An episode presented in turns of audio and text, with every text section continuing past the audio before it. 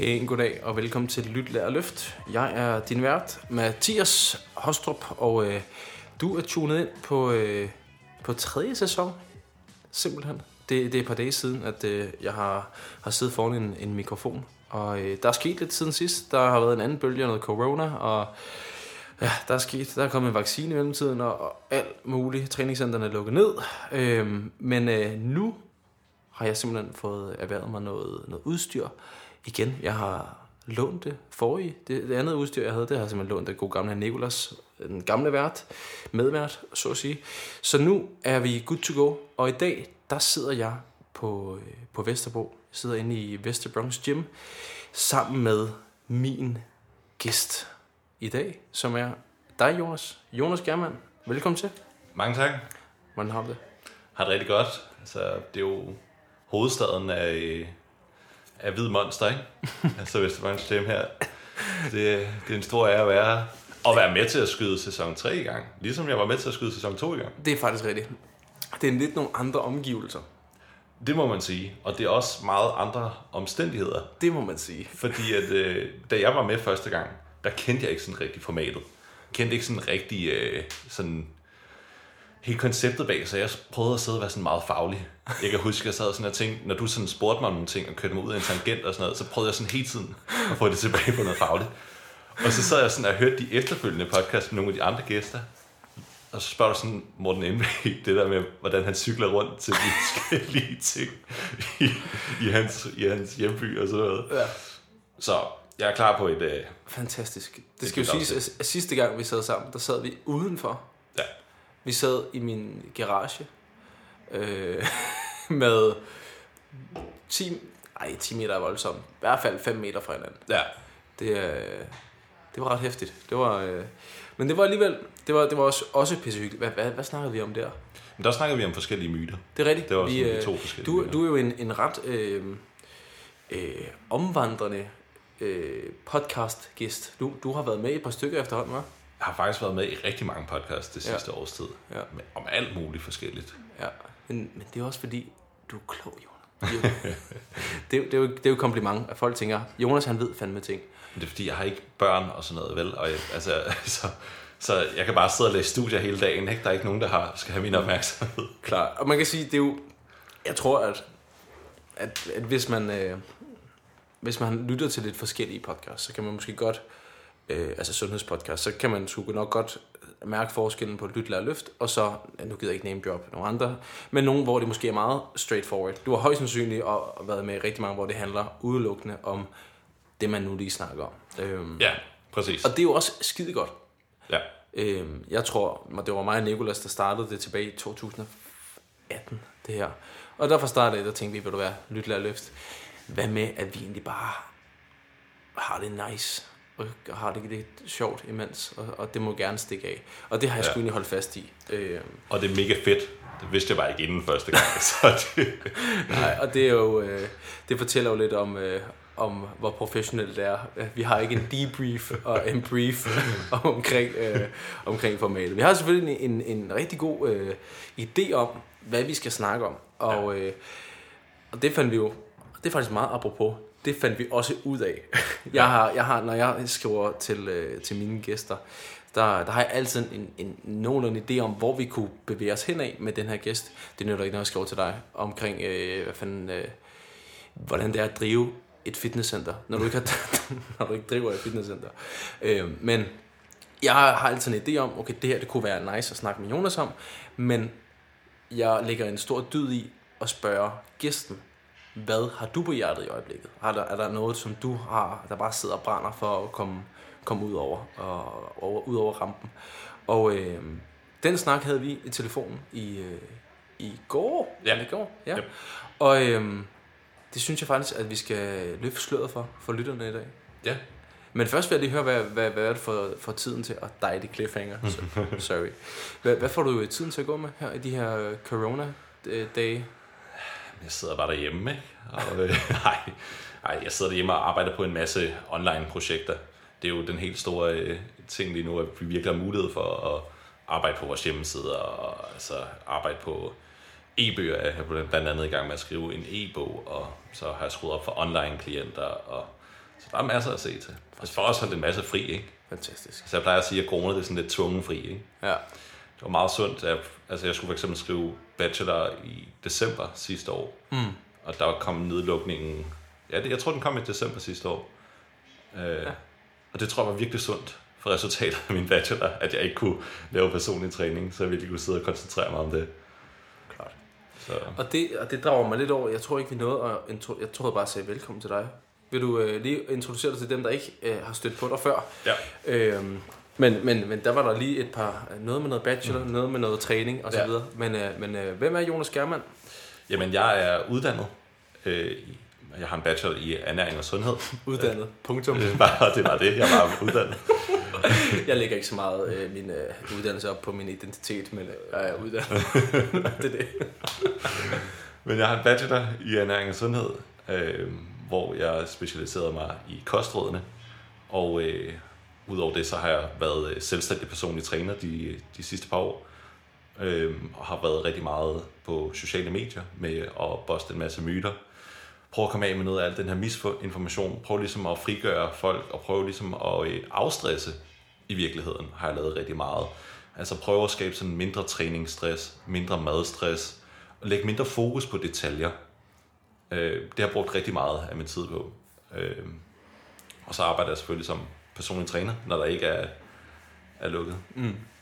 Og jeg tror det er første gang, jeg støder på dig. Det er på Instagram. Ja. Det er taget fart på det seneste, var? Der har været rigtig meget fart på. Det er, du er jo Mr. Infographic. Ja. Og man kan sige, det er jo når jeg læser med og ser med, så er det jo en fantastisk kontrast, hvordan du kan lave selve billedet så fucking simpelt. Og så caption er bare, altså der går vi bare virkelig i dybden. Og det dækker. Altså det tror jeg folk virkelig godt kan lide. Ja, og det er jo også, det gør jeg jo også med vilje på den måde, at jeg gør nogle tanker om, hvordan får man et effektivt budskab ud, ikke? Mm. Hvis jeg gerne vil ændre folks holdning til ting, gerne vil ændre folks opfattelse af ting, så er man nødt til at gøre noget effektivt, ikke? Og simple infographics med et simpelt budskab på, som ligesom er blikfangende og let at forstå, let at formidle, og så detaljerne, de videnskabelige detaljer nede i teksten, ikke? Helt klart. Hvor meget bruger du tid på at skrive post og gøre klar til et post? Det er meget forskelligt. Det er meget, meget, meget forskelligt. Det kommer an på emnet. Fordi nogle emner, der har jeg en ret solid baggrundsviden, og andre emner, som jeg ikke har læst om før. Det kan være fx sådan noget fedtfrysning. Der er noget til at sætte mig ind i basics helt fra bunden af, ikke? Og sidde og forstå alle koncepterne, forstå biologien, læse alle studierne bag, forstå, hvordan man typisk designer studierne, osv. for at kunne forstå emnet. Mm. Så det kan tage alt mellem en time og 4 timer, jeg tror. Og går du altid, er tidslinjen altid lige? Altså du får en idé omkring, det er det spændende, så begynder researchen, så begynder skrivearbejdet, så poster du. Eller er det sådan noget, der kommer og går? Det er meget forskelligt. Mm. Det er meget forskelligt. Nogle perioder er man inspireret, det kender du sikkert også selv, ikke? Ja. Og i andre perioder, der må man bare hive noget ud, for at få sig selv i gang, ikke? Ja. Så nogle gange, så får jeg idéen, så går jeg bare i gang med det samme. Ja. Skriver det ned, går i gang, får det postet med det samme. Ja. Uanset hvad klokken er, eller hvad jeg ellers lige laver. Og jeg tror måske, det kommer bag på rigtig mange, omkring hvor lang tid sådan noget tager. Det tager sindssygt lang tid nogle gange. Og det er jo gratis. Altså, det er gratis, ja. Man kan sige, der er ikke betaling med kasse 1. Man kan desværre ikke konvertere likes og delinger og gemte til kroner og øre. Nej. Men man gør det selvfølgelig i et eller andet branding-perspektiv, på den lange bane, og jeg tror, da jeg startede med at følge dig, der var lå på sådan 2-3.000 følgere, eller sådan noget. Ja, det tror jeg. Og hvad ligger vi på nu? 11? Ja, nej, 10,5. 10,5? Ja. Det er altså også hæftigt. Ja. Hvor overhælder man indenom. Ja. Men det er også to forskellige meget anderledes content. Du laver meget anderledes content, ikke? Som er meget sådan, der skal man se det og forstå det, og sådan bruge det, så det er meget, meget anvendeligt, meget, meget brugbart. Og det er ikke så delbart på den måde, at det kan være rigtig fed information, men der er ikke et simpelt budskab i overskriften, for eksempel, som jeg laver. Og det er sådan nogle budskaber, som bliver delt meget mere, og det er sådan noget, som giver en hurtigere følgebase. Det er bare sådan, det fungerer. Og det er fortjent, fordi når man ser på mange af dem, som også har en vanvittig stor følgebase, Så det skulle jeg altid, hvor jeg tænker, at det er, du havde ikke behøvet at have 80.000 følgere, så du kan fortælle om, hvor fedt det er at være på sellerikostplan, og hvorfor at det her, det er mere nice end det her. Så det må jeg bare sige, det er jo dejligt at se, og sådan en som Elsøe, og komme op på hvad, 50.000. Ja, det er jo så fedt at se, at der også kommer hul igennem på den front, hvor at man kan få et, måske lidt mere nuanceret preach på, hvad sundhed også kan være. Ja. Og men det var fedt jo. Det var i hvert fald en lille intro til dig, Jonas. Og det vi skal snakke om i dag, nu vender jeg tilbage til den cliffhanger. Det var vi talte det sammen i telefonen i går. Ja. Og det vi kom frem til kunne være ret interessant. Det er vi begge to var lige været inde og skyde en podcast med Jacob Beermann, der højst sandsynligt er kommet ud, når jeg hører det her. Hvor vi begge to, vi var der ikke i studiet hver for sig, der var faktisk en times mellemrum, men 3 ting, hvor vi har taget fejl. Ja. Hvor vi skulle kigge tilbage og se, jeg tog fejl omkring det her. Og der jammede vi lidt på, at det kunne være lidt sjovt, interessant at kigge på, kunne vi finde nogle ting, som har ændret vores opfattelse af vores syn på sundhed. Så ikke nødvendigvis bare, jeg fandt ud af, at fastende cardio ikke var mere superior end cardio, hvor man havde spist forinden. Det ændrede ikke synderligt meget min opfattelse af sundhed generelt. Men det tænker jeg, at det kunne vi snakke om. Ja. Og du har taget lidt med hjemmefra. Og du må sgu egentlig skyde ud den første. Ja, men jeg har jo lavet sådan rigtig meget konkret mytebusting før. Men de bunder jo i nogle sådan åbenbaringer, nogle nye opfattelser af sundhed, som jeg jo har fået igennem tiden også. Og det er ligesom dem, som jeg sådan lidt har med i dag. Og den første, jeg har, det er, at det træning og kost ikke er alt. Altså det er simpelthen ikke alt i livet. Og den fornemmelse havde jeg engang. Altså jeg havde det sådan virkelig, altså alt drejede sig om træning for mig. Min kost skulle være optimeret til træningen. Man skulle sove nok timer til træningen og fravalgte sociale arrangementer for træningen. Og hele dagen blev ligesom bygget op om det. Så spiste ikke morgenmad, fordi du var sulten. Spiste morgenmad, fordi det skulle være energien til træningen. Ikke? Og der fik jeg sådan en åbenbaring. Og det lyder sådan meget spirituelt, den her historie, jeg har med her. Og det er det overhovedet ikke. Men jeg havde en drøm for mange år siden. Og jeg drømte sådan, at jeg var blevet sådan lam i armene og benene. Og ved min seng i drømmen her, der står min familie, og så er de sådan her, nu kan du ikke træne mere, og sådan noget. Og hans liv, det er jo helt ødelagt for dig, du kan ikke træne mere. Og i drømmen var jeg bare så afklaret. Fuldstændig accepterende omkring, det var sådan, det gør jeg ikke noget. Jeg skal nok finde på noget andet. Jeg skal nok finde på noget andet at lave. Og da jeg vågnede, var jeg bare sådan, jeg kunne ikke slippe den følelse der. Sådan, den der afklarethed, jeg havde i den drøm, det var sådan virkelig, en meget, meget rolig fornemmelse. Meget, meget mærkelig fornemmelse. Og jeg slap den aldrig rigtig helt. Jeg blev ved med sådan at vende tilbage til det. Og tænkte bare, hvor kunne det være fedt at have det sådan. Og blev ved med sådan at lege med scenariet. Tænk, hvis der skete noget. Så hvis der skete et eller andet, der gjorde, at jeg ikke kunne træne i 2 år, 10 år, resten af mit liv, hvem er jeg så? Hvem er jeg, hvis jeg ikke kan dreje hele min dag rundt om træning? Hvem er jeg, hvis jeg ikke kan prædike på sociale medier om vise min træning frem der? Hvis jeg ikke kan lære mine venner og familie omkring mig om træning og svare deres spørgsmål omkring det osv. Hvem er jeg så? Og det blev ligesom en åbenbaring for mig, at sådan ville jeg gerne have det.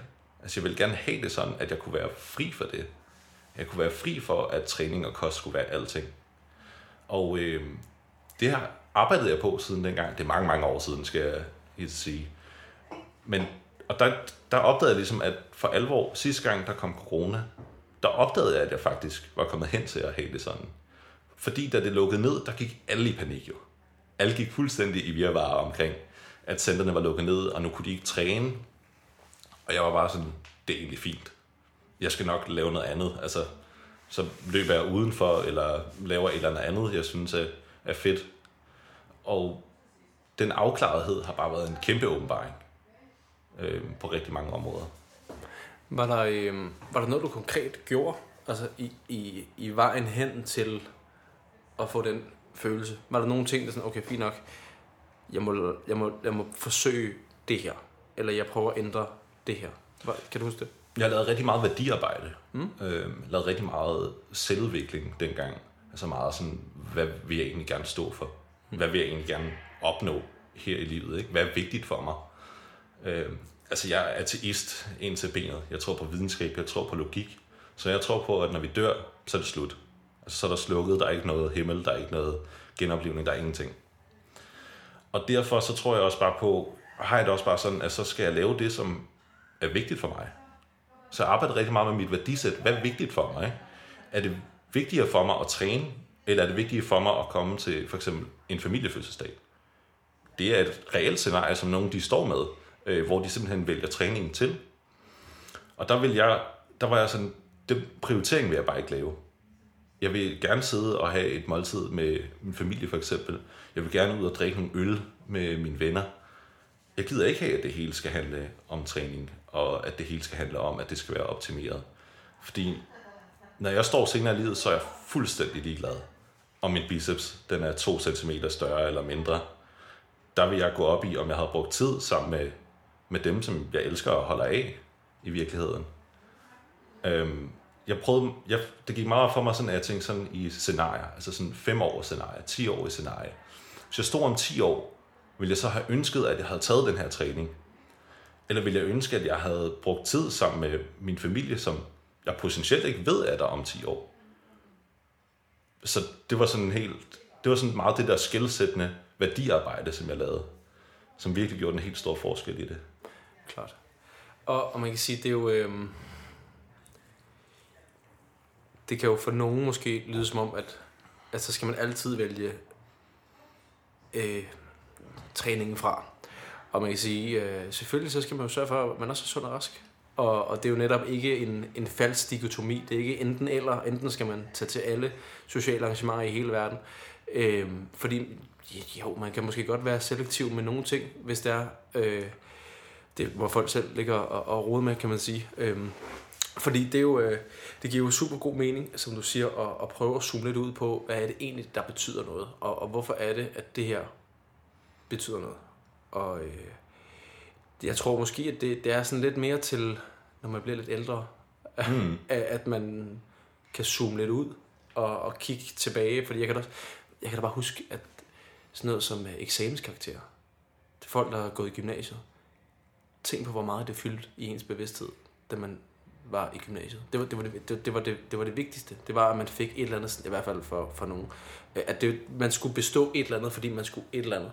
Men jeg tror bare, man kan lulle sig ind i et eller andet form for miljø, eller en eller anden kreds, hvis man samtidig også omgiver sig med folk, som også går op i at få høje karakterer, eller komme ind på, hvad fanden ved jeg, medicin, eller hvad det nu er. Hvad for et miljø, eller nogle omgivelser, havde du ligesom... Var der noget, der var med til at præge dig til at få den forståelse af, at kost og træning var vigtigt? Eller var det sociale medier og sådan noget? Eller hvad var din egen, dit eget take på det? Jeg tror, at jeg var en ung mand, som... der skal man ligesom finde sit ståsted, ikke? Man siger jo meget af sådan gymnasiet og sådan ting. De år er sådan meget identitetsdannende. Fordi man ligesom skal finde ud af, hvad man gerne vil. Hvem man egentlig er-agtig, ikke? Og der tror jeg, at mange de binder sig op på en eller anden bestemt identitetsmarkør. Og der tror jeg bare, at træning blev det for mig. Altså det blev sådan en identitetsmarkør for mig, at jeg kunne træne hårdt. Jeg kunne lægge min energi der, ikke? Det var sådan et sted, jeg kunne putte mine kræfter i. Og så bliver man jo bare suget ind af det, ikke? Så kører det med sociale medier, og så følger man bodybuilder, og som laver sindssyge træningsprogrammer, og så laver man dem, og så får man at vide, du må ikke spise ditten og datten, og nej, så gør man det, og pludselig omtaler man en helt normal pizza som et cheat meal, og altså så kører hjulene bare, ikke? Er det, jeg prøver at sige. Og jeg vil også sige, i forhold til det, du sagde før, med at det er jo ikke fordi, at jeg synes, at folk skal leve deres liv og vælge træning eller familie til og fra.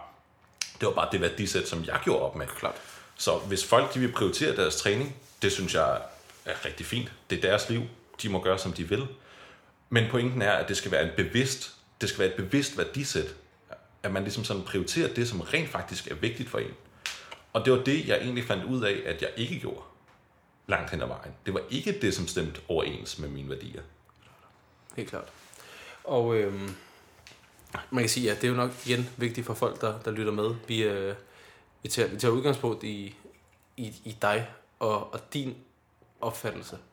Og fordi at det er Jonas' opfattelse, og jeg jammer ind over, så er det jo ikke fordi, at det er nødvendigvis af sandheden. Vi prøver at argumentere for og imod undervejs, og så må vi jo se, hvad der sker undervejs. Er der mere, vi skal tilføje til den? For man kan sige, jeg tror, der er rigtig mange, der har følelsen af, at det er sindssygt vigtigt, ja. At koster træning. Hvis I kan høre noget i baggrunden, så er det fordi, der er nogen, der er ved at lave en elevator. Det lyder ret hæftigt. Ja. Men er der mere, vi skal tilføje til den? Fordi altså min observation, det er, at den lidt har faktisk gået i den lidt mere holistiske, helhedsorienterede retning de seneste par år, i forhold til, hvad det har været. Ja. Der er jeg måske også biased, fordi jeg også har ændret dem, jeg følger, og de mennesker, jeg omgiver mig med, har måske lidt mere nuanceret, eller lidt mere et bredere spektre af værdier, og synes, at det der med familie er også fed, og det der, hvor da jeg var 18-20 år, der var det Phil Heath, Kai Green og andre store. Så måske er det for mig, er det ikke ændret som sådan, men det er i hvert fald min observation, at det ser ud som om, vi bevæger os i en retning, hvor at folk er mere bevidste om, at koster træning ikke nødvendigvis er alting. Hvad synes du? Jeg tror helt klart, det bevæger sig den retning af, at folk ligesom begynder at åbne øjnene for, at det mentale aspekt også er en stor del af sundhed. Altså, om man har det godt, er virkelig en langt større faktor, end mange de tror. Og derfor vil jeg måske også afsluttende bare tilføje det her med, at jamen, jeg synes jo bare, at træning skal være en positiv tilføjelse til ens liv. Det er i virkeligheden det, som er den store forskel, og jeg synes, at mad skal være en positiv tilføjelse til ens liv. Så noget, man føler, man skal straffe sig selv med, eller noget, man føler, man skal, selvom man ikke har lyst, og der er selvfølgelig mange nuancer i det, men det er det, der ligesom er pointen med det værdisæt, som jeg snakkede om før. Jeg synes ligesom, det skal være noget positivt i ens liv. Hvorfor bruge så mange timer og så meget tankekraft på noget, hvis det bidrager negativt til ens livskvalitet? Det synes jeg i hvert fald er et vigtigt afsluttende perspektiv at få med. Bum. Den var god. Ja. Den næste. Hops. Ja. Jamen den næste, som vi har snakket om, det er den her sammenligningskultur, kalder jeg det i virkeligheden. Altså den her maskuline sammenligningskultur. Og jeg kalder det en maskulin sammenligningskultur, fordi det sådan er meget egopræget. Altså især inden for fitnessmiljøet, lad mig prøve sådan at forklare, så alle er helt med. Det handler meget om, hvordan man sammenligner sig selv med andre. Vi har sådan en tendens til, at vi hele tiden skal holde os selv op mod andre. Hvem der løfter mest, hvem har de største arme, hvem er stærkest, og hvem er mest hakket, osv. Og det brugte jeg bare rigtig meget tid på, ubevidst. Altså, det var ikke noget, jeg tænkte bevidst over, og tænkte, nu skal jeg sammenligne mig med en, men jeg brugte rigtig meget tid på det for mange år siden. Og kan huske, at det var en af de helt store issues, når jeg skulle træne med venner og sådan noget, helt tilbage, da jeg startede med at træne. Man var jo altså nervøs for, at man ikke kunne løfte det samme, ikke? Altså sådan, eller man var nervøs for at kunne løfte mindre end de andre, ikke? Og det er jo sådan en helt absurd stressfaktor i dag, når man sidder og reflekterer tilbage på det. Men det er bare så ægte, når man står i det, ikke? Det er så vigtigt, igen som du sagde med karakterer, ikke? Det er så vigtigt, når man står i det. Og der er jeg bare kommet frem til, at det er bare overhovedet ikke vigtigt. Og jeg kommer også meget frem til, når man bliver personlig træner, så er der jo rigtig mange andre personlige trænere på markedet. Og der er mange, der har sådan en idé om, at man skal markedsføre sig med sin krop. Og det kan man også godt. Men sandheden, som jeg kom frem til, den var bare, at jeg ville aldrig nogensinde blive den mest hakkede. Jeg ville aldrig nogensinde blive den stærkeste, største, uanset hvad jeg gjorde. Et, fordi det ikke ville være i overensstemmelse med de prioriteter, jeg ville lægge, og det arbejde, jeg ville lægge i det. Og to, fordi at hvis man vil det, så er man nødt til at skyde sig i ballerne med nogle ting, som jeg i hvert fald ikke havde lyst til at gøre. Så på den måde, så ville det være et uendeligt ideal, som jeg kunne blive ved med at sammenligne mig selv med i evigheder. Det kunne jeg blive ved med resten af mit liv, hvis ikke jeg gjorde et eller andet opgør med det. Og det er sådan lidt en kliché, det der med, lad være med at sammenligne dig med andre. Men det er bare, altså det er bare så rigtigt, når det går op for en, at hvor meget tid man bruger på det, at det kan ændre ens perspektiv på livet fuldstændig. Man kan virkelig sådan komme til at fokusere på de ting, man faktisk vil. Fokusere på de mål, man faktisk har inden for træning. Fordi det ikke handler om, at du skal være større end personen ved siden af, eller løfte mere end personen ved siden af. Det handler om, at du synes, lidt tilbage til det første punkt, vi snakkede om, ikke? Det handler om, at man bare synes, det er fedt at træne. Ja, helt klart. Og det er jo... Jeg tror virkelig, at der er... Jeg tror, hvis man kiggede på de mennesker, eller de unge drenge, som var den tredje stærkeste, da de var 15-16 år, i den gruppe, og så ser, hvor at den gruppe af venner så er i dag. Ham nummer 3, han er helt klart den, der er størst, fordi han har lært progressiv overload. Altså, han har bare sådan gjort alt for at blive stærkere, ikke? Ja. Hvor ham bøffen, han måske faldet lidt af på den. Ja. Det er en god observation. Jeg tror også, der er mange, der har måske, igen, det er jo bare mig, der har den idé om, at kvinder er værre til det der med at sammenligne sig end mænd. Jeg tror bare, at mænd, de holder lidt mere inde med det. Altså, at det generer dem måske. Det generer dem, men de er måske ikke så eksplicite med, at det generer dem. Er min tese i hvert fald. Fordi jeg tror sgu også, at... Jeg skulle også kigget på helt vildt mange trænere, og jamen, han gør sådan der, og det burde jeg også gøre. Og der er måske noget, der er noget pis.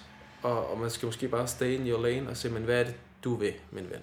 Altså, fordi rigtig mange gør X, så behøver du ikke nødvendigvis at gøre det. Det synes jeg giver rigtig god mening. Var der noget, var der nogen sådan åbenbaring, eller var der sådan en situation, eller... et eller andet tidspunkt, hvor at du, det gik op for dig, at det behøver jeg sgu ikke nødvendigvis? Jeg ved ikke, om der var et specifikt tidspunkt, men jeg tror ligesom den tanke der med, at det gik meget op for mig, at jeg kunne jagte det her til evig tid. Altså det gik meget sådan op for mig, at det som jeg ligesom jagtede, det kunne jeg jagte til evig tid, hvis jeg blev ved. Ja. Og at jeg aldrig ville opnå det, fordi at jeg ikke havde intentionerne om, hverken igen at lægge det arbejde i det, eller gøre andre ting, der skal til, for at, ligesom at opnå til topniveauet og være på toppen. Ja, og jeg tror faktisk, en af de første post, jeg læser fra dig, det må være sådan noget november 2017, eller sådan noget. Passer det? Mm. Jeg tror, det er første gang, jeg støder på dig, hvor at du tager vinklen på november, som at vi mænd også skal... måske skrue lidt ned på at være så meget mandemand. Ja. Det er sådan, det er, hvad jeg husker, dit take var på det. Vil du ikke selv beskrive, hvad fik dig til at tænke i de retninger? Fordi på det tidspunkt, der havde jeg sgu ikke set nogen, der havde taget hey kære mand, slap lige af med at vel være så meget mand, hatten på. Hvad var dine, var og er dine tanker omkring det? Jamen, min indgangsvinkel til det blev egentlig, at jeg læste statskundskab engang og skulle ind på det, og der har man rigtig meget om køn i sociologi, og der, man er også i et meget andet fællesskab. Folk er meget sådan bevidste om kønsroller, sociale normer og sådan ting her, og det gik bare op for mig, at der var en masse sociale strukturer i virkeligheden. En masse ting, som påvirker os, er egentlig bare det, alle de fancy ord betyder. En masse ting, som påvirker os i en bestemt retning til at have en bestemt adfærd. Og så begyndte jeg ligesom at tænke tilbage på mit liv, de ting, jeg havde oplevet. Og tænke sådan, hold da op, hvor er det bare sandt, at det her, det kommer så meget i spil. Den her maskuline sammenligningskultur, ikke? Jeg har skrevet mange gange om sådan noget med, at der er sådan en idé om, at alle mennesker kunne lide øl, for eksempel. Altså det er fuldstændig absurd, at det bliver set ned på, at man har en specifik præference, ikke? Og jeg blev savet over på Langelandsfestivalen i 2008 eller sådan noget, 2009 tror jeg, fordi jeg havde 3 rammer Sommersby med. Ja, og det er jo fuldstændig absurd, ikke? Vi sidder og griner af det nu, ja. Men i virkeligheden så har der jo været, og du må sige, hvis jeg tager fejl her, der har jo været sådan en lille ægte skam over det. Eller sådan en lille reel følelse i maven over sådan, at det føles nederen. Og der er bare sådan, det synes jeg bare var absurd, at det skulle være sådan. Og så begyndte jeg lige pludselig at lægge mærke til det overalt omkring mig. Du ved, folk der sidder og dasker til den største ved bordet og siger, skal du ikke have en portion til? Kom nu, du kan godt spise mere og sådan noget. Når personen har sagt nej. Altså sådan de forventninger, der er, og også det her med, at mennesker tager sig sammen, ikke? Mænd må ikke græde, og mænd må ikke vise følelser, og... Mand dig op. Ja, mand dig op, ikke? Det er den mest forfærdelige, der er, ikke? Som om, at der sådan er noget specifikt ved vores køn, der gør, at vi skulle kunne håndtere mere. Altså som om, at vi skulle have en større social, eller hvad hedder sådan, emotionel styrke, udelukkende på grund af vores køn. Ja. Og så begyndte jeg at se sammenhængen. Fordi så kan man se selvmordsstatistikker. Mænd dominerer selvmordsstatistikkerne. Og det er jo blandt andet fordi, at mænd har det rigtig svært. Fordi at mænd ikke må tale om de her ting. Ikke føler, at de skal være den stærkeste. Og hele tiden være underlagt for en masse ting. Ikke? Og også mere praktisk i livsstil. Det er sådan noget med, at der er forventninger til, at man drikker en fyraftensøl, ikke? Ja, og rigtig mænd går ikke til lægen. Ja, og mænd går ikke til lægen, vel? Det er bare noget, det skal vi bare afskrive, ikke? Mm. Og selvom man reelt har en bekymring, så sidder mange mænd med følelsen, og nu taler jeg bare ud fra min egen erfaring af, eller følelsen af, jeg burde fremstå, som om jeg ikke burde tage til lægen. Jeg har en gammel historie, som jeg snakker bare om at fortælle en lang historie her, men... Det, altså, jeg har ikke nogen bagkald. Nej. Min kone henter mine børn. Ja, og også hendes børn. Ja. Vores børn. Ikke vores børn. Ja. Men det har været hyggeligt. Go. Ja. Jeg blev engang overfaldet.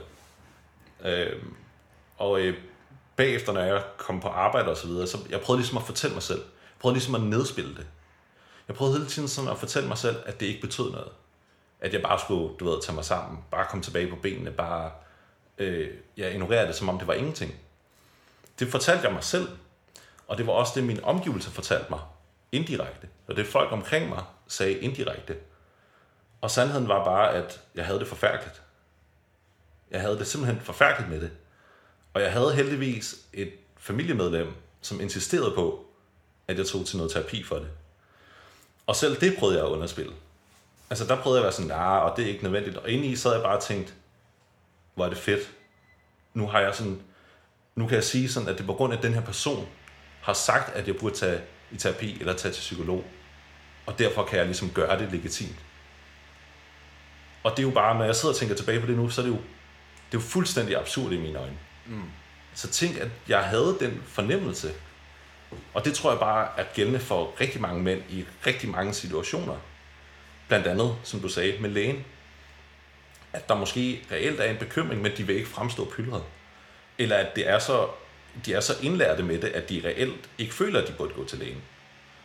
Og der kan vi igen se forskning, statistik, at for eksempel mænds stadier af forskellige sygdomme, de bliver opdaget alt for sent.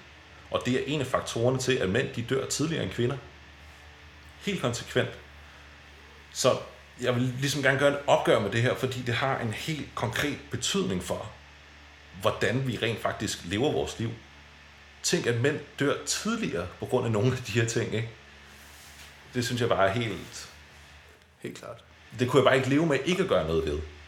Og jeg havde rigtig store struggles med at stå frem og gå i fronten for det.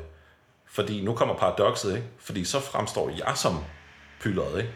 Så fremstår jeg som en, som prøver han at sige, at man skal tale om følelser, prøver han at sige, at det ligesom sådan i gåseøjne vil gå ud over min egen maskulinitet. Og det opdagede jeg jo så også, det er meget meta det her, ikke? Meget meta, men det opdagede jeg jo så også den tanke, jeg tænkte, det er jo noget bullshit. Det kommer fra den selv samme tankegang, som jeg prøver at bekæmpe. Og derfor gør jeg det alligevel. Ja. Og gør det stadigvæk i dag. Og det er jo, og man kan tydeligt se det. Altså jeg postede for en lille 14 dages tid siden. Der var en eller anden stor side, der havde lavet postet, der havde postet 1,3 millioner følgere vedkommende havde. Ikke? Bare skrevet fuck your feelings. Og der skrev jeg lidt omkring at holde lige kæft. Jeg tror jeg blev sådan 20-30 følgere. Mm. Fordi jeg udtalte mig om, at det var det mindst konstruktive, jeg har læst i rigtig lang tid. Og det mest stupide, jeg har læst i rigtig lang tid. Og forklare lidt omkring blandt andet nogle af de ting, vi snakker om. Så det er også bare, for nogen, der trigger det bare og siger, men hvor kæft man, kan jeg ikke, jeg følger dig, fordi jeg vil gerne vil se dig dødløfte og sige fede ting om træning. Du skal da ikke sidde der og opfordre mig til at kigge indad. Det skulle da meget federe at kigge ud af end indad, ikke? Ja, så det er bare for at sige, at det kan man se tydeligt, når man lægger sådan nogle ting op. Og det, der er med det, det er jo, at jamen, de mennesker, der følger det der, men er det de mennesker, man har lyst til at have følger med? Måske giver det bedre mening bare at fokusere på og sige, jamen, jeg poster det, der betyder noget for mig. Ja. Og det er jo det, den åbenbaring kommer der nok også på et tidspunkt, man finder ud af, der er ikke nogen grund til at please et publikum, fordi post det, du synes, der er fedt, og så kommer publikummet, der passer, så at sige. Der er ikke nogen grund til at passe ind i en eller anden kasse. Det er en sindssygt god pointe, og jeg snakkede også med Jacob Beermann om det på et tidspunkt, hvor jeg også præsenterede det her for ham, og jeg sagde, at jeg ville ligesom gerne gå forrest på det her, men jeg havde de her bekymringer med følgere og så videre. Og så sagde han en sætning, som jeg aldrig glemmer, og jeg har nævnt den mange gange, men jeg synes virkelig, den er god. Og der sagde han det, som du siger her, altså, hvis de mennesker, de unfollower dig på det content, jamen, så hører de jo ikke til på din profil i første omgang. Så er det ikke din målgruppe, det er ikke dit publikum, og så er det jo måske fint, at de går.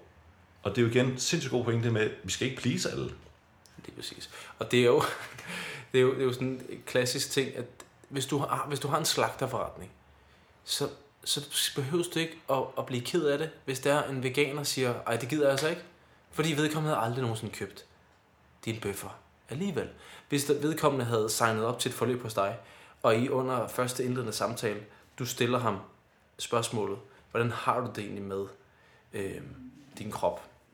Måske første gang i lang tid, at vedkommende har fået en eller anden form for spørgsmål, der stikker lidt dybere end, hvad det er en yndlingsøvelse. Jamen, det ville han jo blive bekræftet i første gang, at sådan, det var din tilgang. Men hvis du ikke på den måde havde postet omkring din tilgang og din måde at tænke og have ligesom med klienter at gøre, så ville han jo få et kæmpe chok. Så det handler måske at drive, nu ved jeg godt, det hopper lidt et sidegeschæft over på sociale medier, men hvis man kan få virkeligheden og sociale medier til at være så strømlignet som overhovedet muligt, så har man gjort sig selv en kæmpe tjeneste. Fordi så er der ikke nogen, der bliver overrasket, når det er, de så sidder over for en og har eventuelt købt et eller andet. Fordi så er igen de her værdier, de er ligesom afstemt på forhånd, så at sige. Ja. Jeg vil egentlig lige tilføje til din overfaldshistorie-snak. Du kom i terapi omkring det. Ja. Hvordan har du det med det i dag? Jeg har det bedre med det. Du har bedre med det? Ja. Men jeg kunne også godt mærke, at det var... I første omgang fik jeg ikke nok terapi. Mm. Jeg tror, jeg havde en eller to sessioner eller sådan noget. Og igen, der var det der maskuline undertrykkelsesspil. Jeg tænkte, det er fint. Det behøver jeg ikke gøre mere. Og når jeg så gik på gaden, jeg kan se gerne om aftenen, jeg blev overfaldet ved, at der kom en bil kørende op, bare lige så man har noget kontekst. Der kom en bil kørende op på siden af mig, og så hoppede de ud.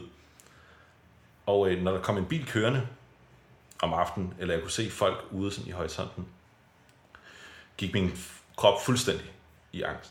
Logisk var jeg meget sådan, jamen de personer ved der ikke noget. Det kunne være en gammel dame i horisonten, ville det ligne i skikkelsen. Og min krop går fuldstændig i panik. Hjertet hamrer derudad, og bliver sådan helt angst, og begynder at tænke flugtruter, begynder at tænke kampstrategier, sådan helt absurd ulogisk. I virkeligheden. Det er super darwinistisk. Hvordan fanden overlever det her? Ikke? I virkeligheden, ikke? Og det er meget bedre i dag. Men det kan stadigvæk komme sjældne gange. Meget sjældent kan det stadig komme. Selvom jeg ikke, igen, jeg er ikke bange. Altså, jeg føler mig reelt ikke bange. Og jeg er næsten 91, og jeg er godt bygget og så videre selv. Altså, jeg er godt stillet på den front. Men igen, der er bare ikke noget logisk i det. Det er følelsesmættet, når man ikke får bearbejdet ting. Jeg kan bidrage til den historie. Med ham, der ikke gik til terapi. I 2013, der blev jeg sådan sønderoverfaldet på vej hjem fra byen af. 2013, og jeg har været på af alle steder LA bar. Og på Pilestræde, må det være, hedder det ikke det? Pilallé? Nej, Pilallé. Pilestræde, der er slet meget. Der er tre gutter, der der synder til over mig simpelthen. Og det ender med, at der er en, der holder mig, mens jeg får knytter i fjeset. Jeg kommer ned og ligger og bliver trampet i fjeset. Og det ender med, at jeg kan jo ikke huske noget på det tidspunkt, men jeg får fortalt, at der kommer noget politi, og de bliver jagtet i Bolleskov og alt sådan noget. Jeg ender på hospitalet, ender i CT-scanner, og jeg vågner bare op dagen efter.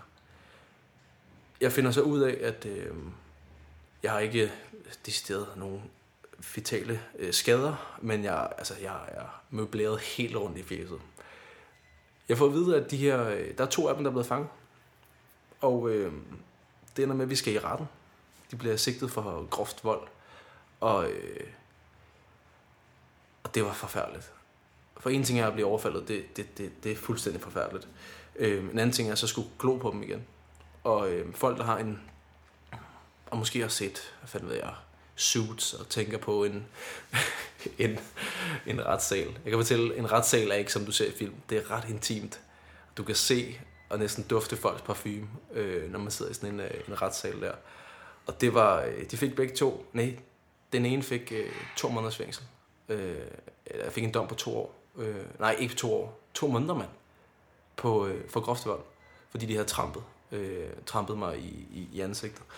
Og den store idiot jeg er, så går jeg ind og kan se på domspapirerne, hvad de hedder, fulde navn. Og så kigger jeg på deres Facebook. Og så kan jeg jo se, de bor lige rundt om hjørnet, hvor jeg bor.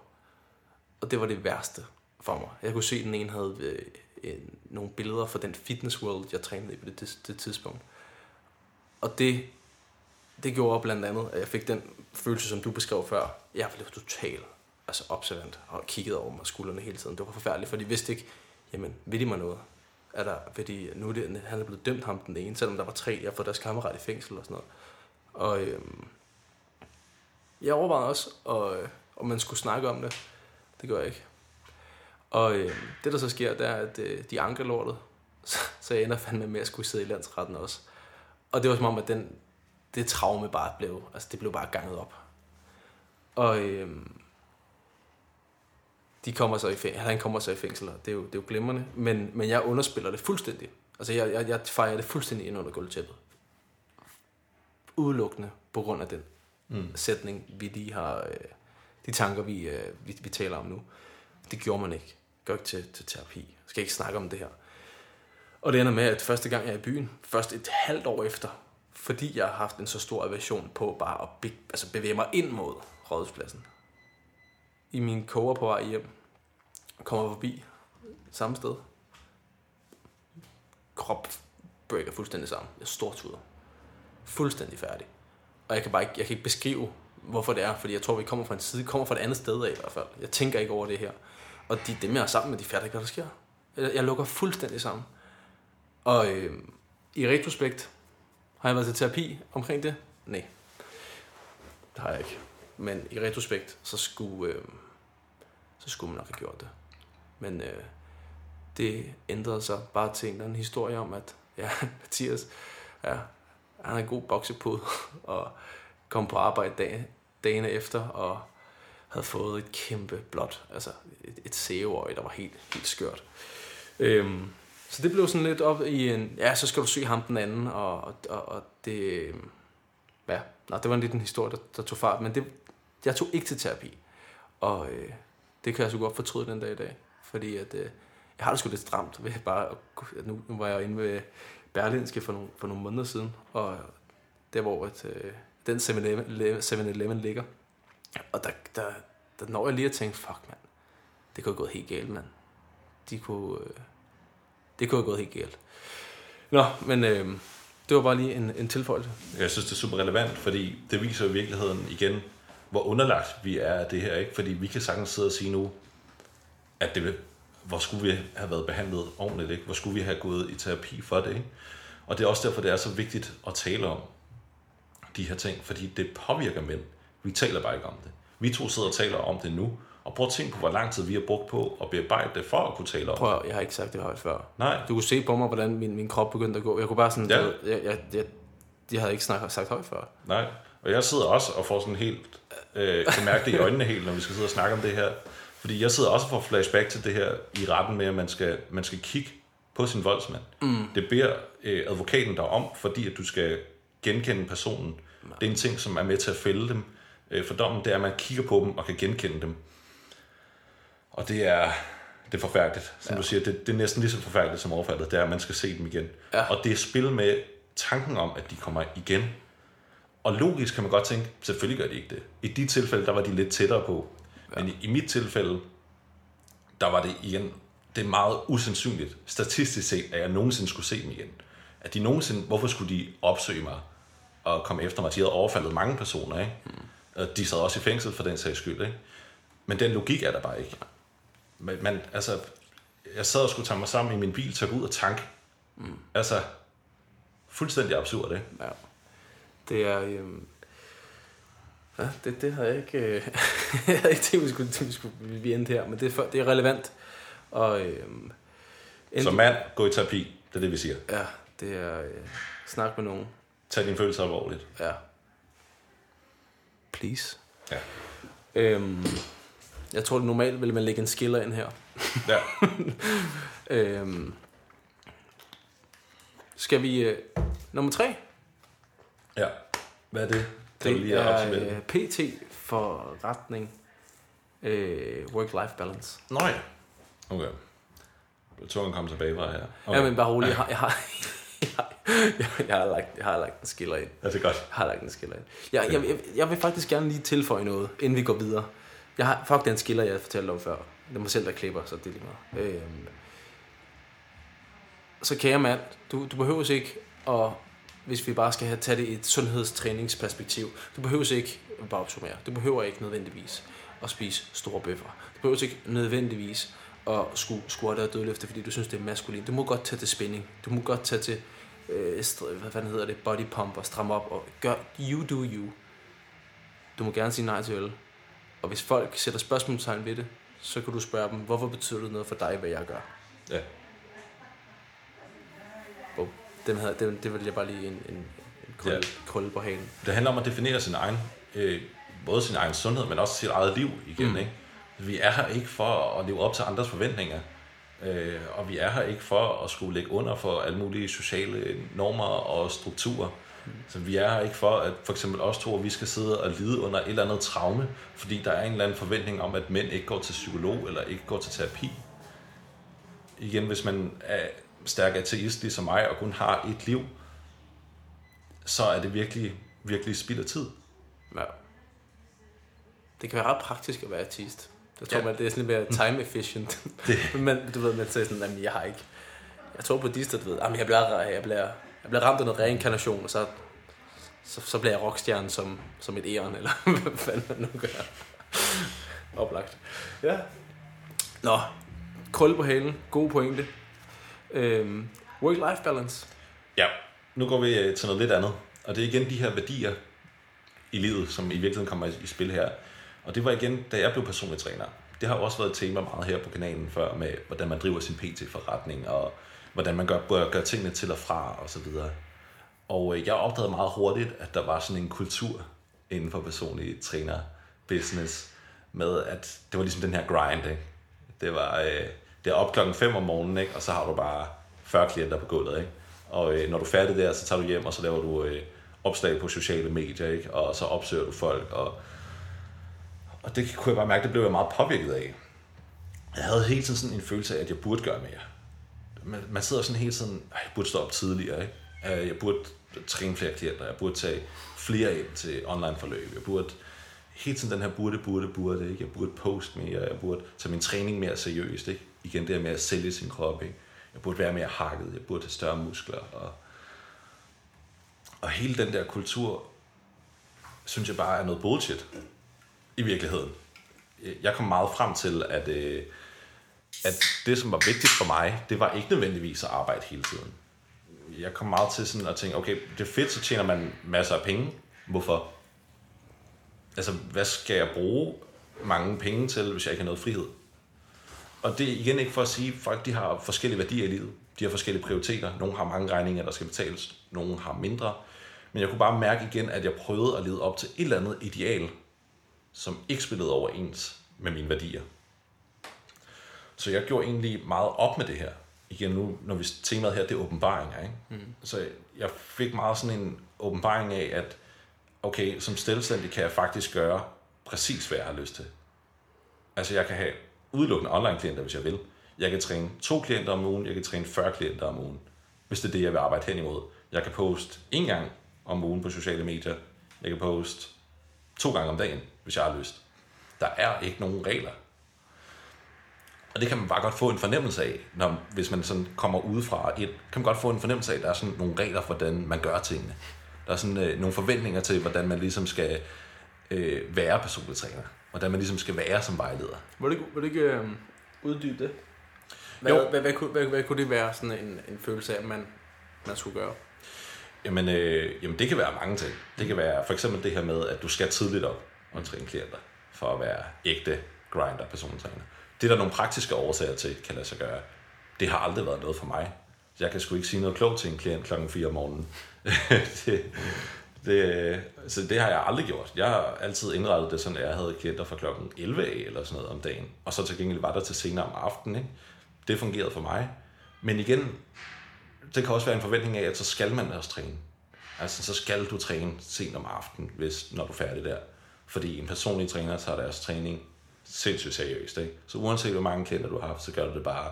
Og så kommer du hjem og grinder videre på computeren, ikke? Og du skal have bare fede før- og efterbilleder, ikke? Og det skal bare, hvis du ikke kan vise dine klienters resultater, så er det ligegyldigt, ikke? Mm. Det er sådan lidt den der visningskultur. Ja. Hvis du ikke viser på Facebook, du har været nede og træne, så har du det ikke. Ja, det er samme med klienter, ikke? Ja. Du er ikke succesfulde klienter, hvis ikke du fortæller det til alle. Ja. Og de skal helst stå i undertøj i et sammenlignet billede, ikke? Jo, helt klart. Jamen altså, jeg har helt klart været med til at præge den der kultur negativt. Det er altså nu som sagt, det må jeg have været i. Jeg har også været inde og snakke om, jeg kalder det for fitness-nadver, eller hvad hedder det, syndsforladelse. Jeg har helt klart været med til at præge det der, i det her The Grind. Vi havde en tråd, der bare hed Grind, mig og nogle andre personlige trænere, hvor vi bare delte, når vi havde solgt noget, og hvor langt vi havde arbejdet osv. Og jeg tror helt klart, der også ligger i, at det er en anerkendelse, man vil gerne vise folk, at man gør noget. Men jeg tror, da jeg var i det, der tænkte jeg sgu ikke over, at det kunne påvirke andre negativt. Man tænker bare, jamen, det er min dag, jeg dokumenterer, hvad fanden jeg laver. Og nogle gange kunne det give rigtig fin mening, hvis det er det. Som rent altid var, når man mødte tidligt, man filmede solopgang, i stedet for den der gang, hvor man mødte kl. 11, som man også kan gøre, når man er selvstændig. Det ser bare ikke så fedt ud. Nej. Ja, men det giver så meget mening. Man kan sige, jeg har min rejse i det her grind har fandme ændret sig også rigtig, rigtig meget. Især efter jeg fik børn, så giver det hele sådan sig selv ret meget. Men man skal selvfølgelig give den gas, hvis man gerne vil. Hvis man vil. Men det giver måske også mening at spørge sig selv, hvad er det, man skal nå? Altså, er der en eller anden form for deadline for, at du skal have et eller andet x antal klienter, eller et eller andet? Jo, og igen så er vi jo tilbage til det der med, du skal i hvert fald bare gøre det, som er vigtigt for dig. Mm. Eller det, som ligesom, det der er det vigtige, ikke? Jo. Og der kan det jo godt være, nogle paradoksale ting der. Der kan godt være nogle ting, som ligesom... som ligesom gør det sværere at navigere i. I virkeligheden så handler det jo meget om, at man skal gøre det, som fungerer for en selv. Man skal gøre det, som fungerer for ens hverdag og ens liv. Og det havde jeg bare en fornemmelse af, at det var der en forventning til, at jeg ikke gjorde. Eller sådan en indirekte forventning, den her grind. Mm. Og igen, hvis man synes, at det er super fedt, og bare synes, det er fedt at arbejde længe, og igen, som du skrev, støtter hinanden i en gruppe, når man sælger og sådan noget, hvis man gerne vil maksimere salg. Sindssygt fedt. Det synes jeg virkelig er fedt, hvis man har lyst til det, og så gør det. Men det gik bare op for mig, at jeg ikke er ude til den kultur. Mm. jeg var sådan, jeg elsker også at holde fri. Jeg elsker at træne mine klienter og vejlede dem. Men det er også en måde at tjene penge på. Det er også, så jeg kan holde fri og lave andre ting, jeg også synes er fedt. Det er igen det der med ens værdier i livet, ikke? Og så er der jo nogen, de kan spare sammen i 3 år måske, så de kan holde rigtig meget fri, ikke? Og det er jo igen prioriteter. Hvis man gerne vil have dyre uger, dyre biler og sådan, det giver bare ikke mening for mig. Jeg vil bare gerne rejse, ikke? Og 40 kroner, der rejste jeg 3-4 gange om året, hvert år, ikke? Og det... Opsparingen er blevet hæftig, hva'? Det er det, den ikke er med rejserne. Ja, det er selvfølgelig. Ja. Men det var det, og der var jeg sådan, der behøver jeg ikke arbejde særlig meget for at kunne det, og for at holde den livsstil, jeg gerne vil have. Jeg vil bare gerne købe de ting, som jeg gerne vil have. Så jeg gider ikke skulle tænke over, om jeg skal købe ting til og fra. Og der behøver jeg ikke grind 40 timer på gulvet for at kunne gøre det. Så hvorfor skulle jeg gøre det? Igen, så blev det sådan et paradoks mellem, skal jeg grind bare for at grind, ikke?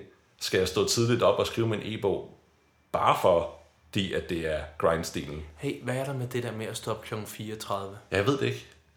Jamen, nu har jeg bare set, er det fordi, der er en eller anden guru, der har sagt, man skal gøre det?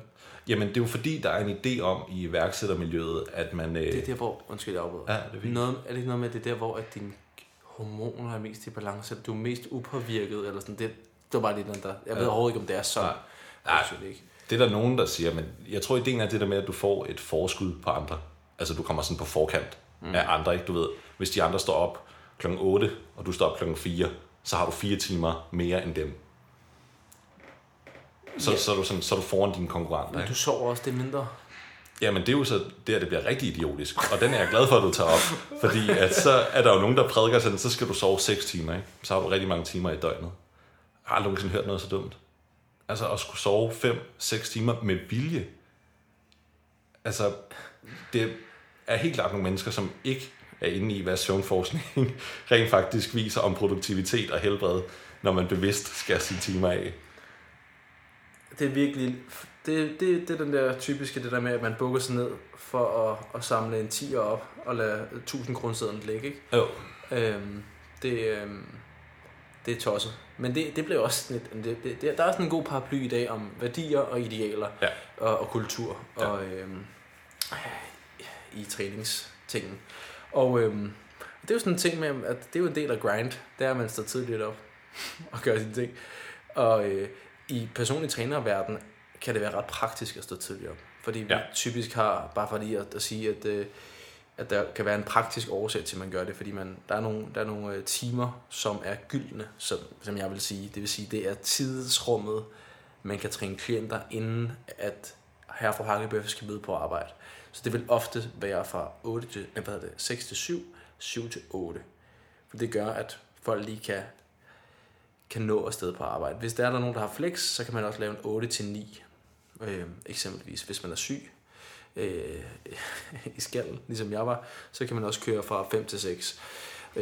Den er hæftig, skal jeg helt stadig sige. Den er tung. Men så det er jo også en af grundene til, at nogle af de står tidligere op. Men nu synes jeg bare, jeg har set en del gøre det. Hey, you do you. Hvis du står op kl. 4.30 og mediterer osv. Jeg synes bare, det er mange gange sådan helt template, ikke? Ja. Altså det er, hvor at man skal stå op 4.30, så skal man lige meditere, så skal man læse, så skal man lige... deep breathing. Og så skal man skrive noget i en journal. Skrive sin day journal.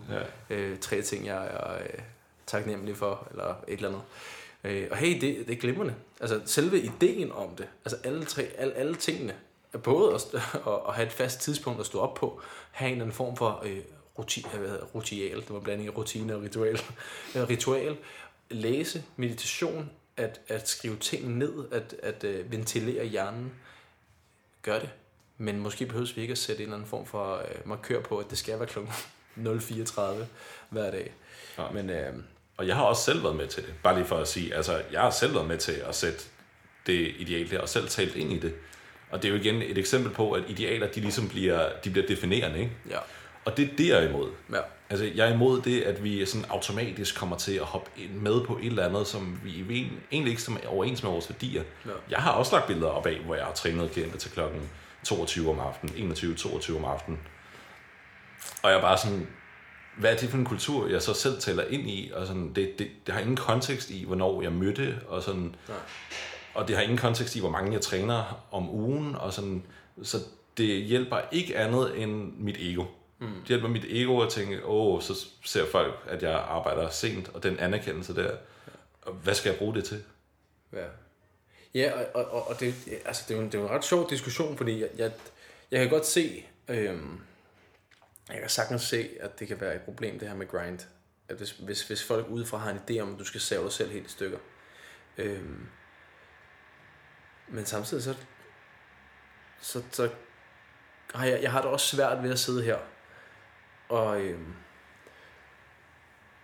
og sige, at man ikke bare... Hvis man gerne vil noget i en eller anden branche, lad os bare sige fitnessbranchen, så bliver du nødt til at grinde.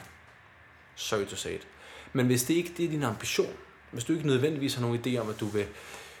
det også lyder mærkeligt at sige top. Hvis du gerne vil være anerkendt og virkelig give den gas, så bliver du højst sandsynligt.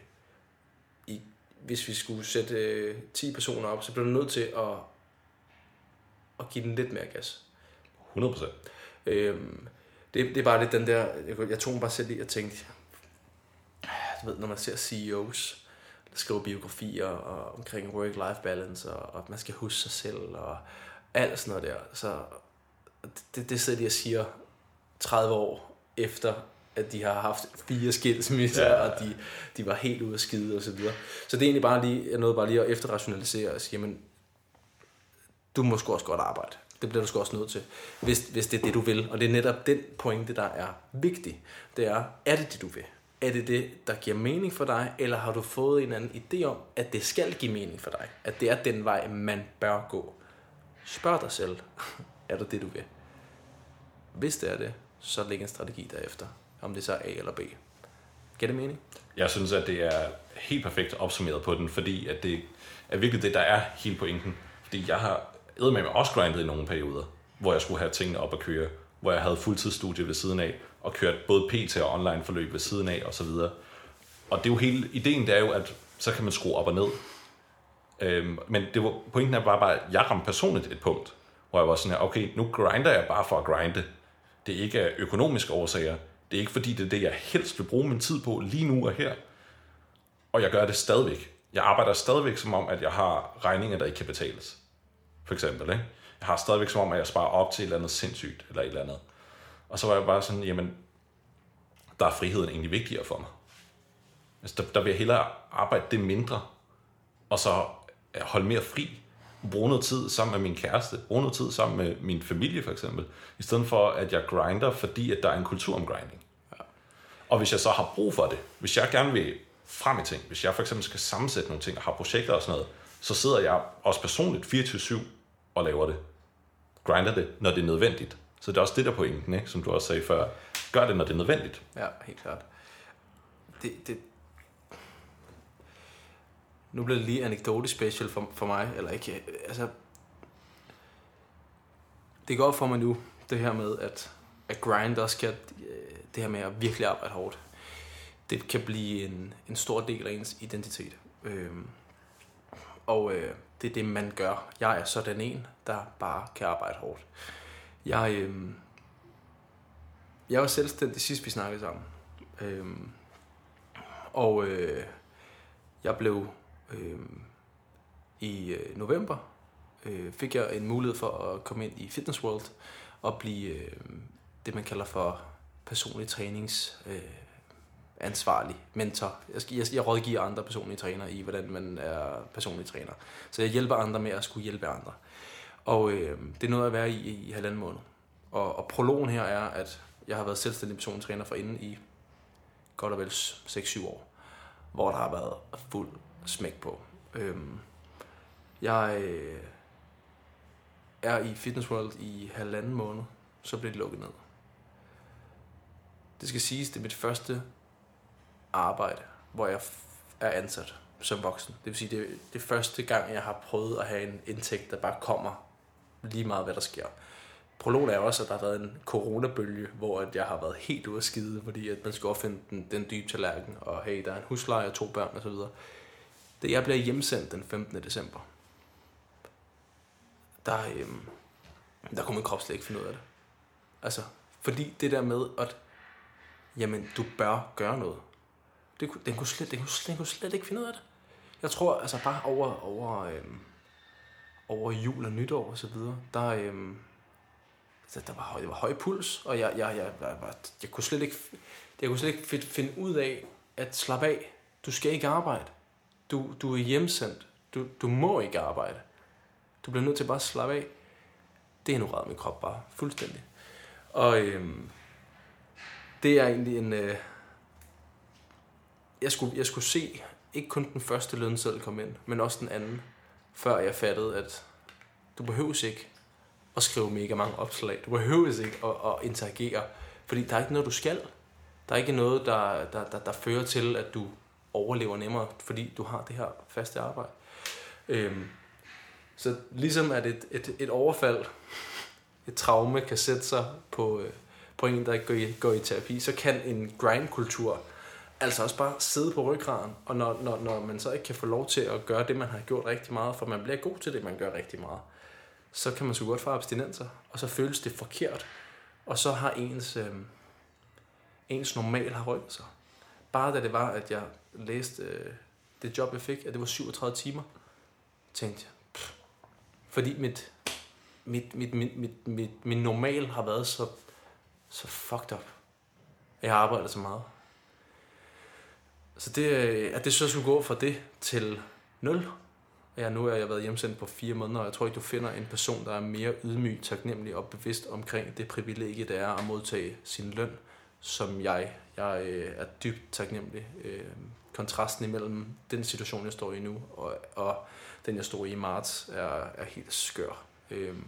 Og har kæmpe respekt for alle dem, der kæmper derude. Og ja, det blev lidt langt. Men det var bare for at sige, det grind, det kan godt sætte sig lidt og tage noget tid, for at man lige kommer af med den der lidt voldsomme, maskuline grind-mentalitet. Ja, så tænk over, hvad du gerne vil, er i virkeligheden vores opfordring, ikke? Tænk over, hvad du gerne vil, om det stemmer overens med dine værdier, og det du rent faktisk gør, ikke? Stemmer dine værdier og mål overens med din adfærd? Det var i hvert fald det, jeg har opdaget, som I kan høre flere gange her, at det, som jeg har opdaget, det ikke gjorde. Bum. Ja. Det var sgu en god krølle på hælen. Så det sidste punkt.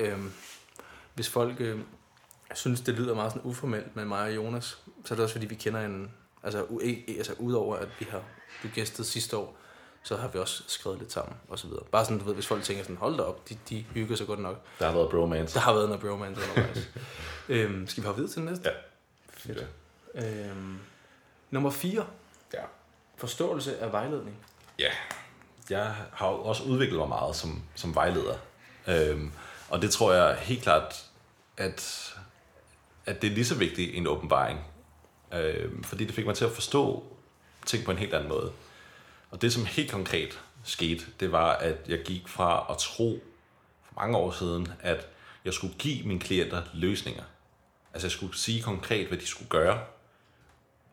Og så er jeg gået over til at forstå, at det handler om, at jeg skal vejlede dem til, at de selv finder frem til, hvad der skal ske. Og det er en kæmpe milepæl i ens vejlederkarriere, når man opdager det og overgår til det. Når man lærer, at det er åbne spørgsmål. Åbne spørgsmål, ikke lukkede spørgsmål, som er det, der får sine klienter længst. Som er det, der virkelig for alvor skaber resultater. Det er ikke, når man stiller et enten-eller scenario op. Det er ikke, når man siger, jamen så gør sådan her den her uge, vi snakkes ved næste uge. Det er, når de selv kommer frem til, det her kunne faktisk fungere for mig. Det her kunne faktisk fungere i min hverdag. Det er meget svært for mig at beskrive, hvis man ikke selv er vejleder. Og jeg tror ikke, man forstår kontrast, medmindre man har oplevet den. Ja. Og det er jo at gå for det her, at instruere, at give ordre lyder voldsomt, men gør det her til netop at få via spørgsmål for klienten til at komme med svaret.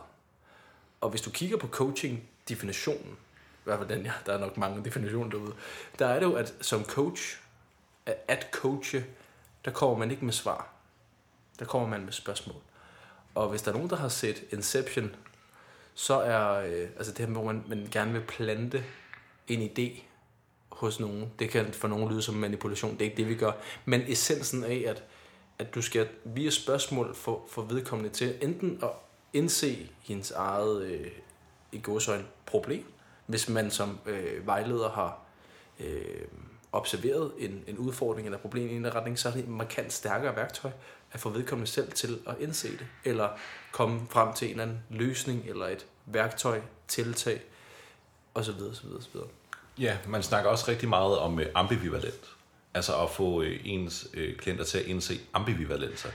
Det kan fx være, jeg vil gerne ned i fedtprocent, men jeg vil også gerne være større og stærkere. For eksempel. Der kan man godt som vejleder bare sige, det kan du ikke. Men man kan måske også vejlede personen og skubbe lidt i retning af, og så stille åbne, reelle spørgsmål. Ægte nysgerrighed.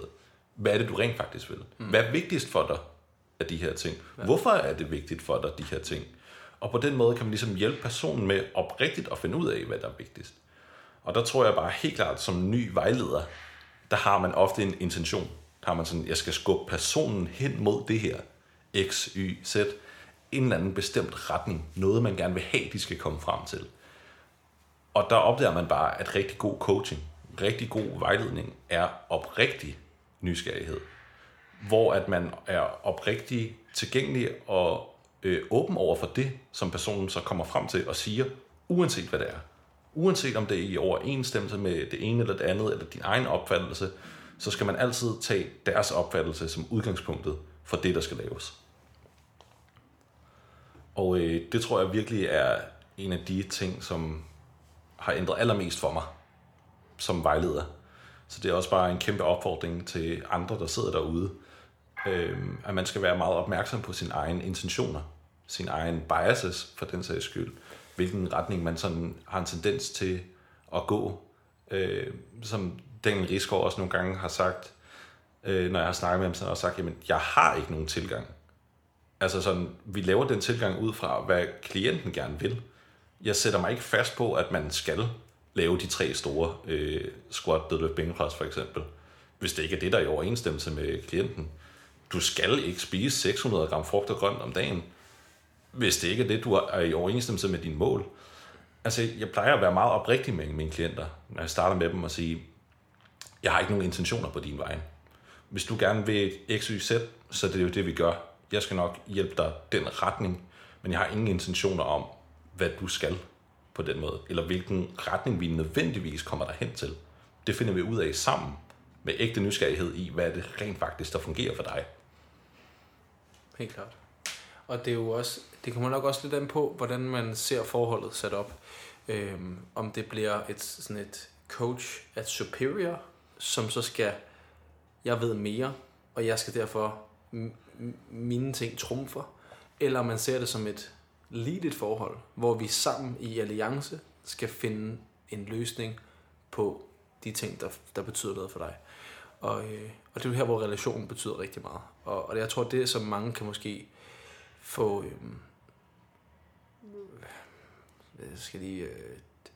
få en måske svært ved at kunne komme i gang med coaching. Det er for det første er det pisse svært, og for det andet så kan det være sindssygt svært i starten at få et output fra klienten.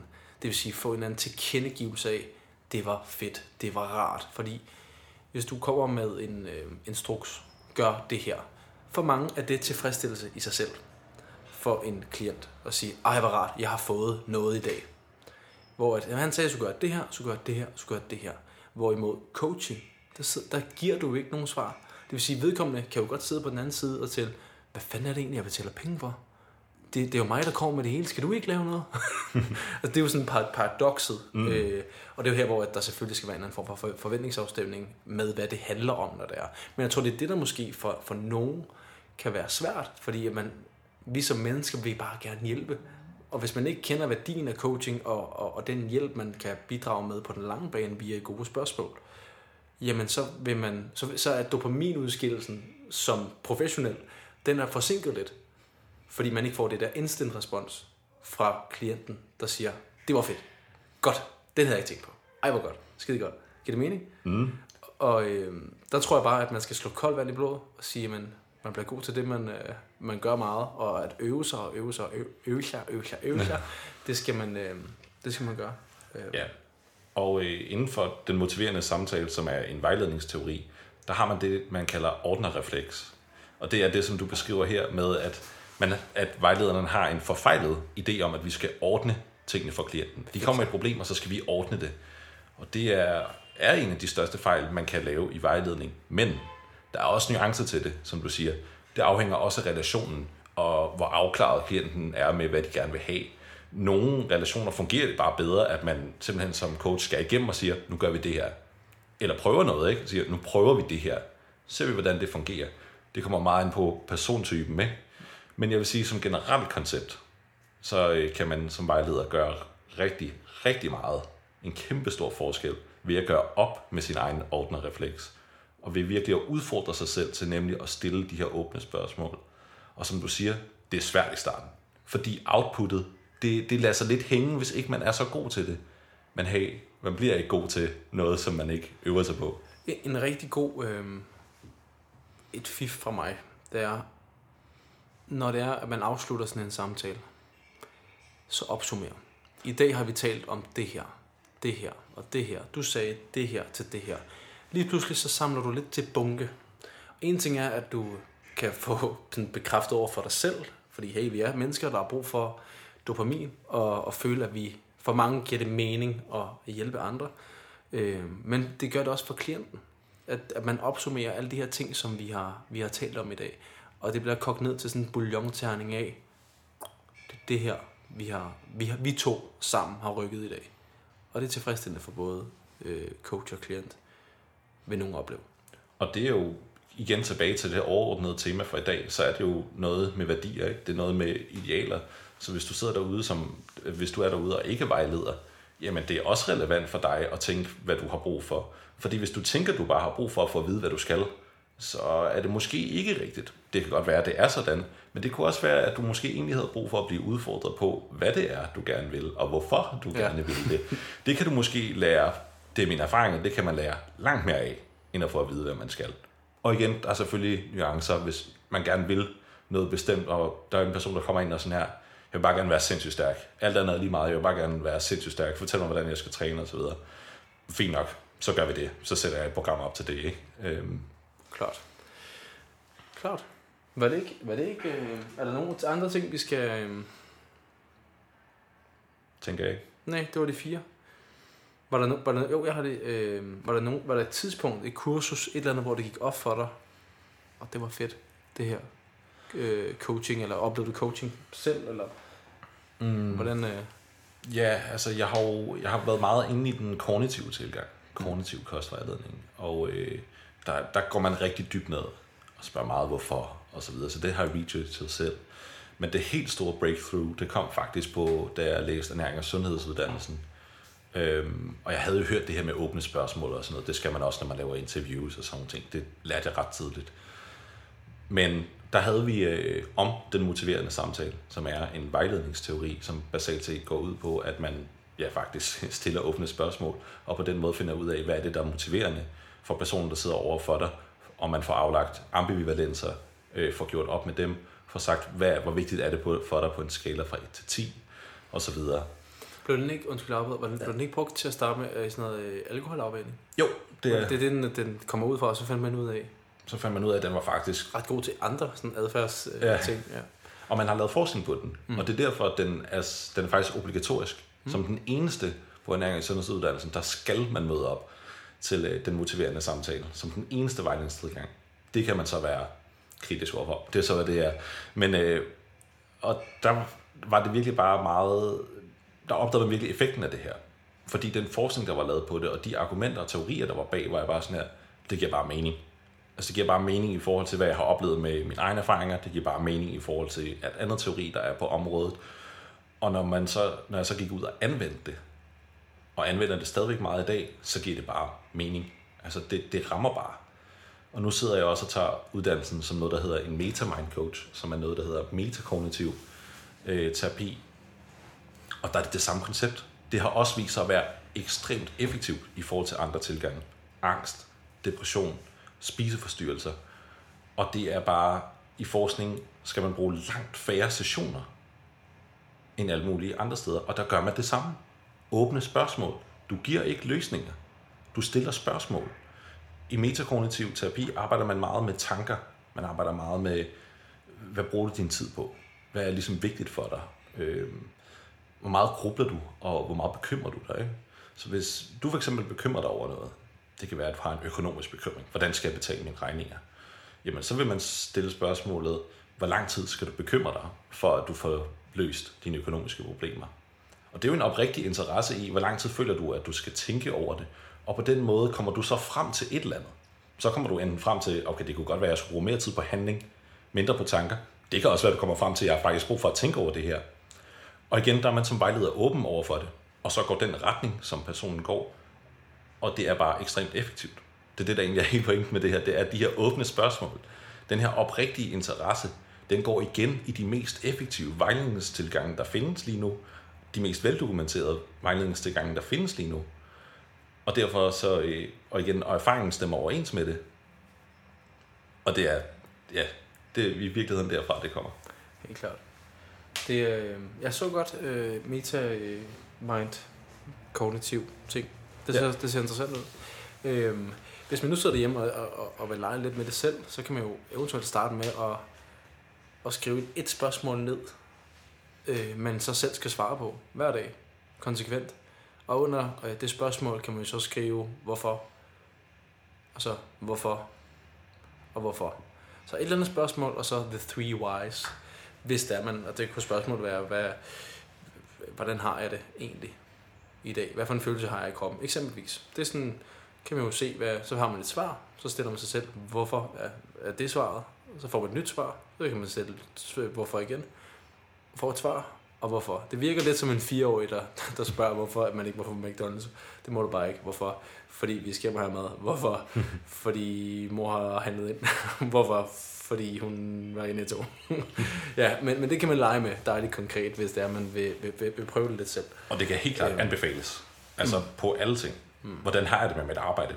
Det kan være, man har det svært med sit arbejde. Ikke? Hvorfor har du det svært med dit arbejde? Hvorfor vil jeg gerne grinde det? Ja. Hvorfor har jeg det svært med at tale om mine følelser? Hvorfor drikker jeg øl, selvom jeg ikke kan lide det? Hvis vi lige tager tilbage til nogle af spørgsmålene fra tidligere. Ikke? Hvorfor fylder træningen altid i mit liv? Hvorfor vælger jeg sociale familiearrangementer fra? Og så videre, og så videre, og så videre. Og der vil man komme frem til nogle interessante konklusioner i sidste ende. Og det er ikke sikkert. Det kan godt være, at de stemmer overens med dine værdier. Men i mange tilfælde siger min erfaring mig, at der vil man opdage, at der er en eller anden ambivalens i ens værdisæt i forhold til, hvorfor det er, man jagter ting og gerne vil gøre ting. Boom. Det var en god afrunding, det må jeg sige. Vi kom alle fire igennem, og jeg synes sgu, det blev en god sludder. Vi talte lidt om, at det kunne være rart, eller du sagde, du gad godt at tage en snak, der var lidt mere zoomet ud, og det synes jeg også var rart. Det kan jeg også godt lide. Det der med at bare lade det stikke lidt af, og ændre lidt mening undervejs, og køre det lidt. Det synes jeg er rart og fedt. Så tusind tak for den her lille sludder her. Det synes jeg var nice. Meget fornøjelse. Hvis folk skal støde på dig, eller vil høre eller se mere til dig og dine ting, hvor kan de så finde hende? Mest aktiv på min Instagram, og den hedder jonas.germand med 2 n'er. Og man kan også finde mig på min hjemmeside, jonasgjermand.dk. Bum. Fedest. Fedt. Jamen, fantastisk. Jamen, tusind tak til dig, lytter, fordi du har lyttet med. Det her var første episode af Lyt, Lær, Løft i sæson 3. Det er rart at sidde tilbage under mikrofonen. Det gør jeg ikke. Jeg sidder ikke under mikrofonen. Foran mikrofonen. Men det bekræfter meget godt, at jeg er måske lidt rusten. Men det er pissefedt at være i gang igen. Og hvis du synes, at det her det var noget, der tilføjede dig værdi, så ville det være mega fedt, hvis du havde lyst til at dele det, når du er ude og gå en tur. Del det på dine stories. Fortæl det til din nevø, at det er for fedt. Og læg gerne en anmeldelse i iTunes. Det vil jeg værdsætte rigtig meget.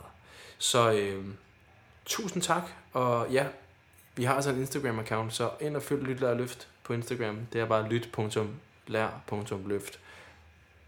Skide godt. Kan I have det, som I ser ud? Altså, skide godt, ikke?